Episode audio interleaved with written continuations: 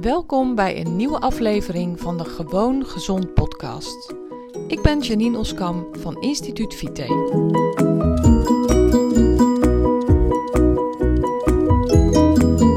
Wat leuk dat je weer luistert naar een nieuwe aflevering van mijn podcast. Hartstikke welkom. Vandaag wil ik het met je hebben over voedingsstress. De laatste tijd, nou eigenlijk helemaal niet de laatste tijd, maar het valt mij op dat heel veel mensen heel erg staan te kijken van voedingsstress, terwijl dat voor mij eigenlijk gesneden koek is. En uh, ik dacht, nou, dat is een hartstikke mooi onderwerp om het dus over te hebben met je, want ik kom het zo verschrikkelijk veel tegen.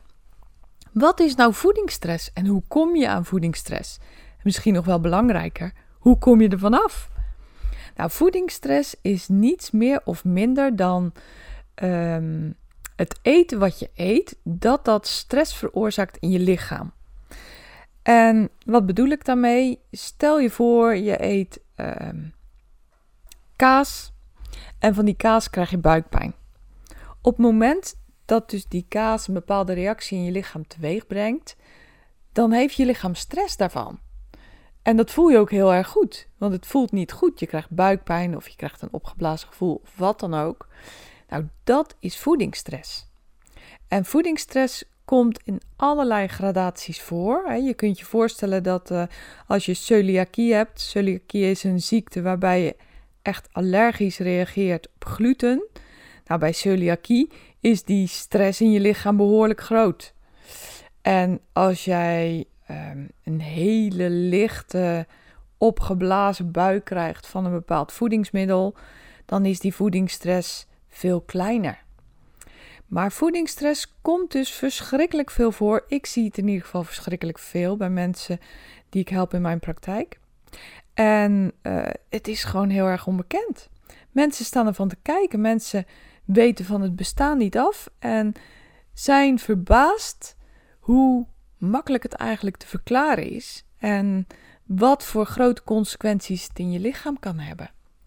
Nou, en omdat ik dus weet dat heel veel mensen um, ermee te maken hebben, mensen die dat helemaal niet weten, die dat helemaal niet herkennen van hun lijf, vind ik het heel mooi om dit uh, met je te delen. Ik had van de week weer een aantal uh, nieuwe klanten en met die klanten heb ik dan een uh, uitgebreid gesprek, één op één. Dus ik spreek ze ja, tussen de 1 en anderhalf uur vaak wel duurt zo'n gesprek. Dus dan uh, maken we echt heel goed contact en we bespreken intensief de klachten die er zijn. En ik heb dan op dat moment al de bloeduitslagen binnen van die klant. En dan uh, pak ik die erbij en um, ja, dan uh, combineer ik dat met de klachten die er zijn. Zo moet ik het hebben, zeggen. En heel vaak zeg ik dan tegen die klant als ik een voedingsintolerantie zie van ja, je hebt wel last van je buik zeker, of heb je vaak hoofdpijn? Of zeggen ze, ja, hoe weet je dat? Zeg ik, nou, omdat je lijf stress heeft van het feit dat jij regelmatig iets eet waar je lijf op reageert. En dat uit zich in stress. Je lichaam wil je iets vertellen op het moment dat je buikpijn krijgt van die kaas. Dan wil jouw lichaam je vertellen dat je dat misschien even niet moet eten. Of uh, dat je op zoek moet gaan naar de oorzaak waarom je het niet kan eten. En ja, ons lichaam schreeuwt een hele dag van alles en nog wat naar ons. Maar heel vaak luisteren we helemaal niet naar die berichten die ons lichaam ons stuurt. En voedingsstress is daar echt wel een hele opvallende van. Want ik merk bij mensen dat ze dan vaak zeggen van ja, ja, nou dat is ook zo. En ik heb eigenlijk wel een paar keer per week pijn in mijn buik. Maar ja, ja, dat hoort nu eenmaal bij mij.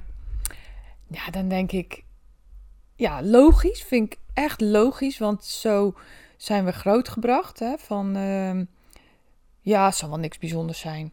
En, maar het kan zo verschrikkelijk cruciaal zijn voor je gezondheid. Want als jij, je kan je voorstellen, als je lichaam continu onder stress staat, of heel vaak onder stress staat, voedingsstress, dan is dat ongezond.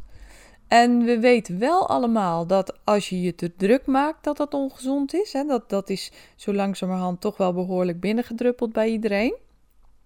Maar als je dingen eet waar je lijf niet goed tegen kan, dan wordt daar eigenlijk helemaal geen aandacht aan besteed. En ja, je bent misschien al wel eens een keer naar de dokter geweest daarvoor. En de dokter zei: nee, ja, niks aan de hand. En uh, weet je, als je echt buikpijn hebt, neem je maar een pilletje. Of hij, heeft het, of hij of zij heeft het genoemd het prikkelbare darmsyndroom. Want dat gebeurt ook heel vaak. Als er niet echt een hele grote oorzaak kan worden gevonden, dan heb je al heel snel het prikkelbare darmsyndroom. Dus heel veel mensen lopen rond met het prikkelbare darmsyndroom. En dat is eigenlijk een soort verzamelnaam voor allerlei aandoeningen waar niet echt een hele goede naam voor kan worden gevonden. Of uh, die te vaag zijn om er een grote naam aan te hangen.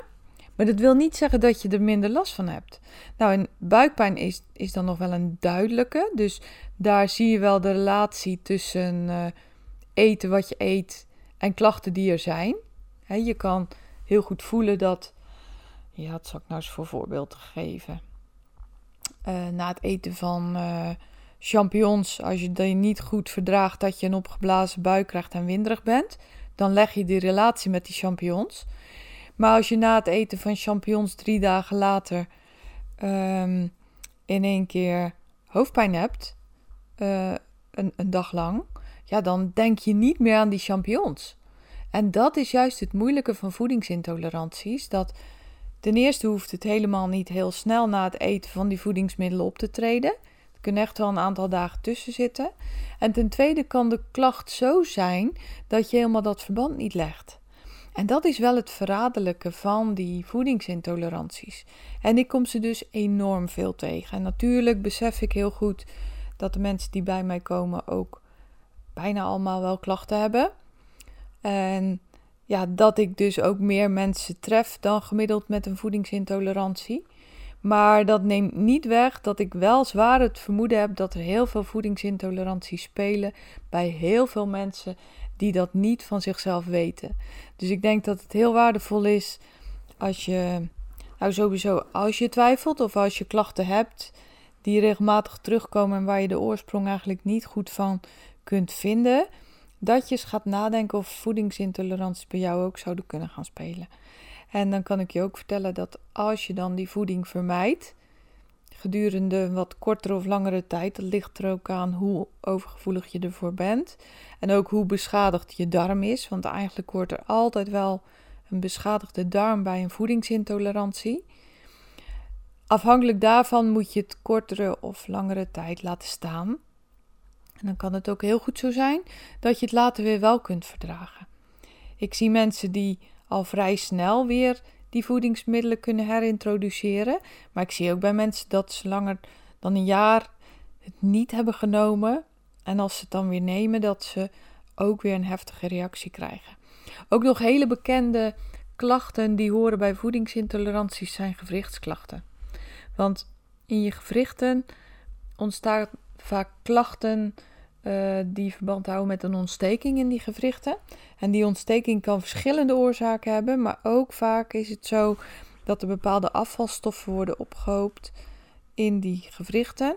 Die afvalstoffen gaan dan ontsteken en die ontsteking die uit zich in pijnklachten. Ook logisch natuurlijk, want ja, een ontsteking doet pijn. Daar is het ook een ontsteking voor. Ontsteking is hartstikke nuttig en nodig. En uh, doet pijn, want ook daarmee wil je lichaam jou iets vertellen. Maar goed, voedingsstress, daar begonnen we mee, zie ik dus in mijn praktijk enorm veel. En uh, het is een heel erg ondergeschoven kind. Er wordt niet veel aandacht aan besteed, zeker niet in de reguliere zorg. En ja, het is wel gewoon een hele grote sleutel naar de oplossing van je klachten en problemen vaak. En ik wil je geen voedingsintolerantie aanpraten, want ik zie ook veel mensen die het niet hebben natuurlijk.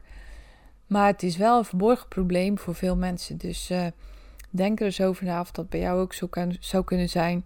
In ieder geval bij mij, als mensen met de maatwerkmethode beginnen, laat ik iedereen, uh, laat ik altijd bloedonderzoek uitvoeren, waarin ook voedingsintoleranties worden meegenomen voor de 22 belangrijkste gevoelige voedingsstoffen.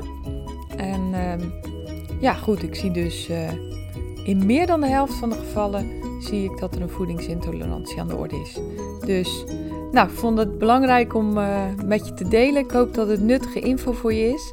En als je er vragen over hebt, mag je me natuurlijk ook altijd mailen. Dat is geen probleem.